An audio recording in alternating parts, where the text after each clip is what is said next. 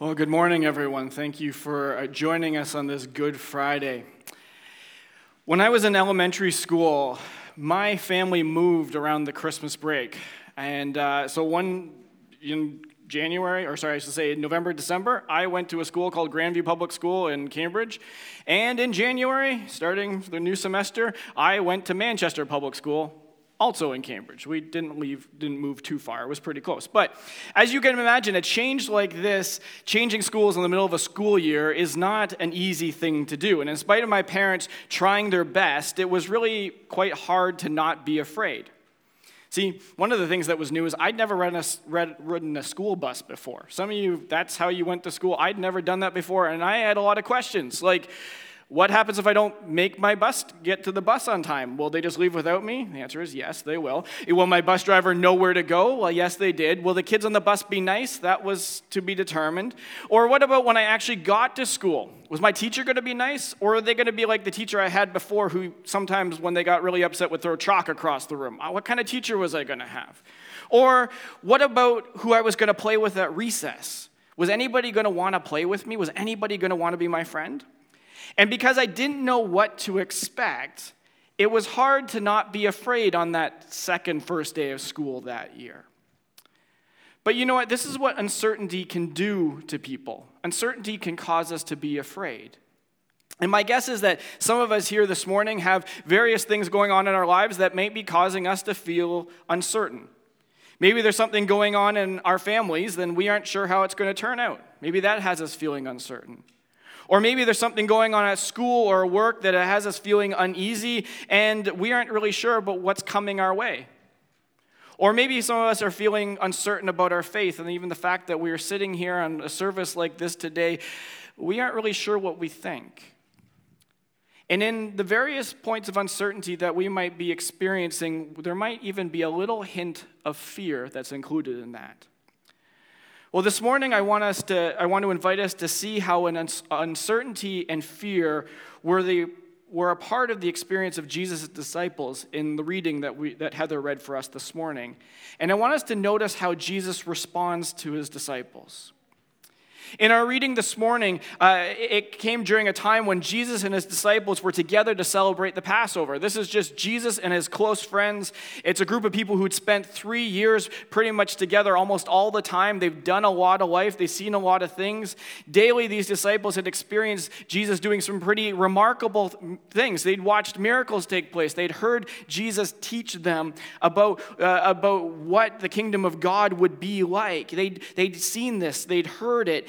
And during this time, Jesus hadn't held much back from them, including the fact that one day he was going to suffer and die. But despite this, they weren't ready for what was going to happen to Jesus. In fact, when Jesus says, One of you is going to betray me, they seem shocked and they seem confused because they hadn't internalized the reality that what Jesus had come to do would come via suffering. And so in this moment, they lost their sense of certainty. And we see the shock and the confusion expressed by Peter, who asked Jesus three questions over the course of this reading. He's the one who prompts the question about who Jesus is talking to when Jesus speaks about being betrayed. He's the one that says, nudges John and says, Ask him who it's going to be. And then after Jesus talks about how he won't be with them much longer, Peter asks, where are you going? And then he follows up that question by asking, Why can't I go with you? Before he tries to express his commitment to Jesus by saying, Hey, Jesus, I'm so committed to you that I would even die for you. I mean, these questions are legitimate questions. And uh, what are you, who are you talking about? And, and where are you going? And why can't I come too? Those are three very legitimate questions that, if we were there in that moment, I'm sure some of us would be thinking about those questions uh, too. See, for Peter and the other disciples, they could tell that things were changing and they weren't really sure what to make of it. The idea that one of them might betray Jesus would have been upsetting, but to top it off, Jesus is talking about going away and leaving them behind. And so the questions are why is this happening and what would happen to them?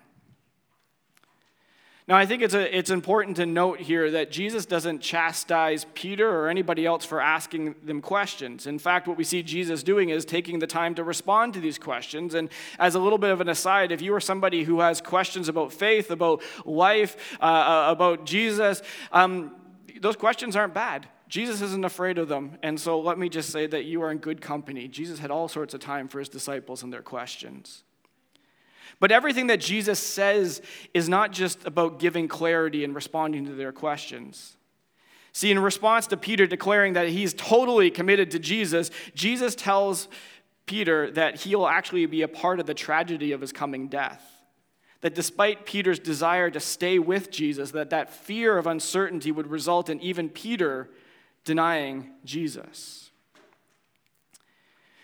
As we come together for a service like this, this morning we are invited to reflect on how we connect to the story of Jesus' betrayal, to his suffering, and to his death. How do we connect to this story? In Romans 3:23, the apostle Paul says that all of us have sinned and fallen short of God's glory. All of us have sinned. Now, sometimes when we talk about sin, sin can seem kind of abstract and kind of like a, a concept that's kind of vague to us. But in this story, I think we see what it looks like in some personal ways. I mean, here are Jesus' friends who I, am sure at various points would have thought that the idea that they wouldn't stick by Jesus would just be completely crazy.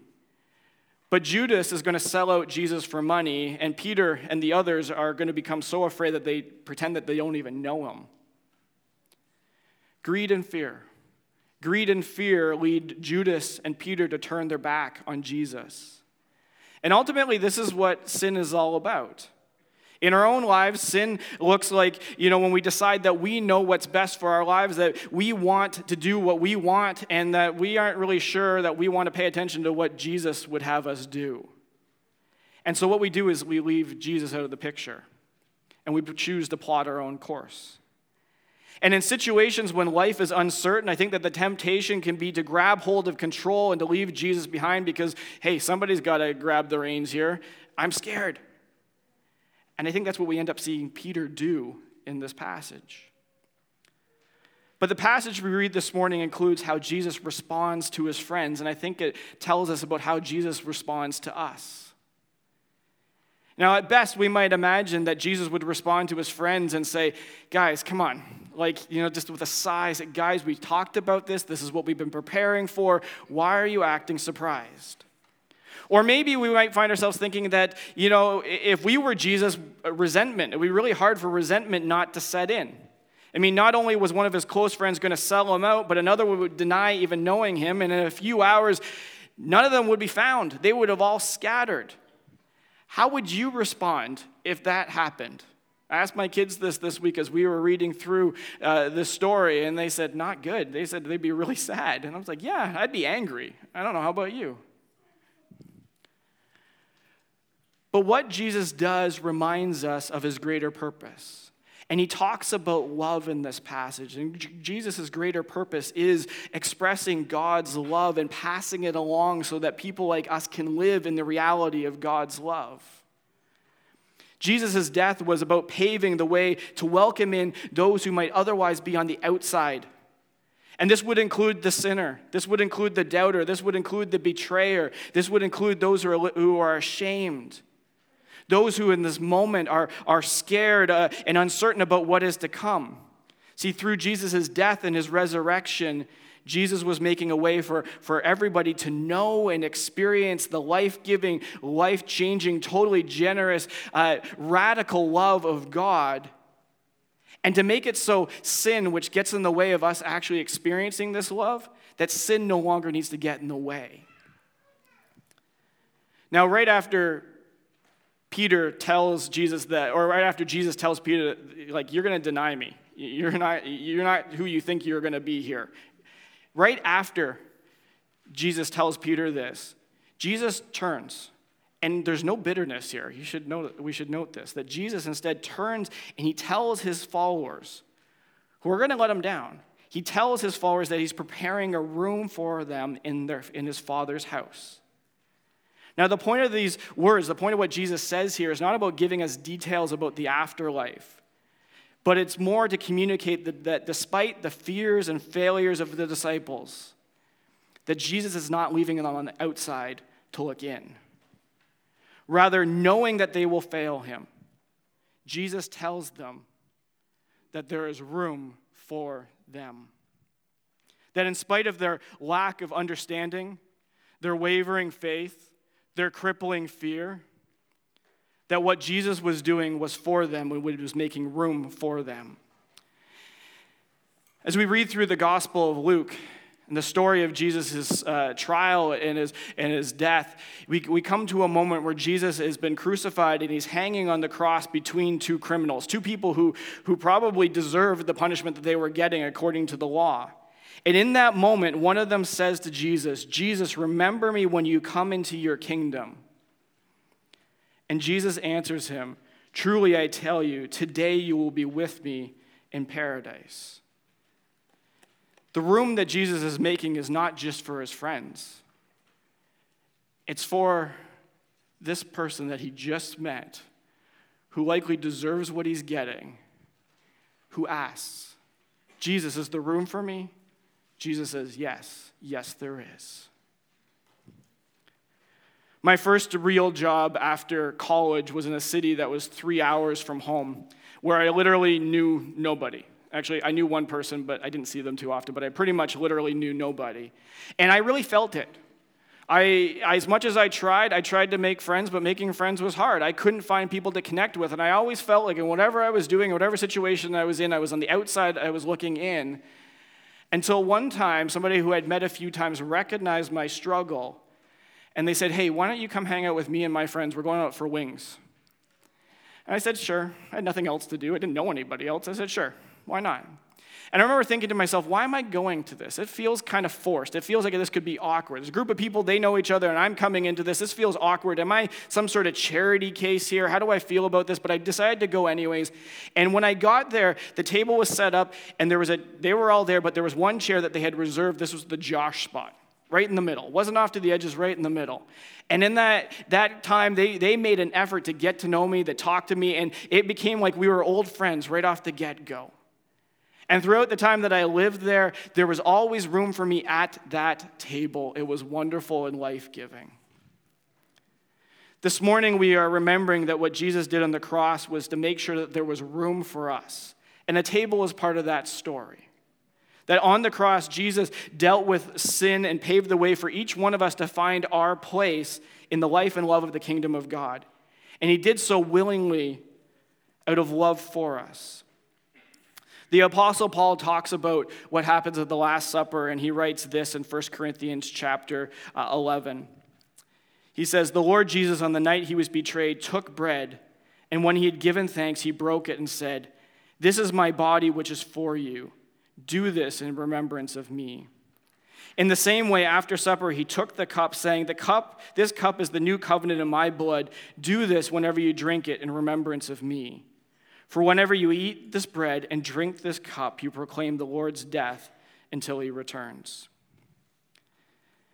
I mentioned this on Sunday, but I want to point it out here again. You notice how Jesus doesn't blame his disciples here? He doesn't say, I'm doing this because of you or I'm doing this in spite of you. He, he could have said that. He could have held a grudge, but instead, he says, I'm doing this for you. As in, this is a gift that I'm giving you willingly because I want to, because I care for you, because I love you, because he loves us. In a few moments, we are going to partake in communion as a way of remembering that what Jesus did on that good, first Good Friday was for us. And as we eat the bread, we're remembering that Jesus' body was broken as it was nailed to that cross. As we drink the cup, we remember how Jesus' blood was shed, and it was for us. So that we, you and me, for all of us, that we could enjoy the life and love of the kingdom ourselves. And so, as we eat and drink this together this morning, we are going to say these words to you that there is room for you as a reminder, what, a reminder of the fact that what Jesus did on the cross was to make sure that there was room for us. Now, I need to give a couple practical instructions about how we're going to do this this morning. And with this, I'll ask our, our worship team to come to the front as well as our communion service to come join me up here. But let me just give some instructions about how we are going to do this together this morning. We have up at the front here two communion stations uh, where, and when you are ready, you are invited to come to the front and, uh, and to receive communion from the station. And, and we ask that you actually eat and drink right here from the front. You know, come to the front, we'll say a word of blessing, eat and drink, and then return to your seat. Uh, for those who are interested, all the bread is gluten free, and so hopefully that kind of helps make sure that we're all, in this, we're all able to participate this morning. Now, if coming to the front doesn't work for you, um, I, I'm going to be happy to bring communion to you where you are sitting. So, for whatever reason, if you aren't able to come to the front, we will bring it to you this morning. We just ask that you put your hand up, get, you know, don't whistle, but you know, put your hand up, get my attention, let us know uh, that, you, that, you're, that you would like us to bring it to you. If I don't notice and somebody else around can get my attention, please, please uh, feel free to do that. That's okay. One of the cool things about today is we have our kids with us. We have a bunch of our kids with us this morning, and this is a wonderful expression of who we are as, as, a, as a church community. And kids, you are welcome to participate this morning, and there's a couple ways that you can participate. And parents, this is probably more for you than for them. But how they can participate is they can come up with you and they can watch. You know, watching is one of the ways that we learn and we, we, we, un, we grow to understand and we can ask questions. And so, parents, you can bring your, your children up here to watch and you participate in communion if that is what would be good for you. Uh, conversely, if leaving your kids behind with somebody and taking turns with your partner is what is, works for you and your family, you're welcome to do that as well. That said, if your child understands what communion is about, Parents, again, this is the ball's in your court here. They are welcome to participate. If they can understand it in the best way a kid who's age six or age eight or whatever, what this is, then they are welcome to participate this morning. Parents, the decision is up to you, and we will honor that. Lastly, whenever we do communion like this, this always happens. We all get up all at once and we get in, in rows and lines, and we do this as efficiently as possible. Efficiency is not the goal this morning. And so uh, take your time. Um, there is no rush. Take your time, come when you are ready, and uh, we hope that this will be a meaningful experience. Again, the point is that we recognize and we hear that there is room for us this morning. Please join me in prayer. Lord Jesus, thank you for today. Lord, thank you that we are reminded of your love, and Lord, we are reminded of what you have done for us on the cross. Lord, this morning we remember how your body was broken for us, that your blood was broken for us. Lord, we remember the brutality of this, that this is not, was not a neat, nice, neat, tidy event.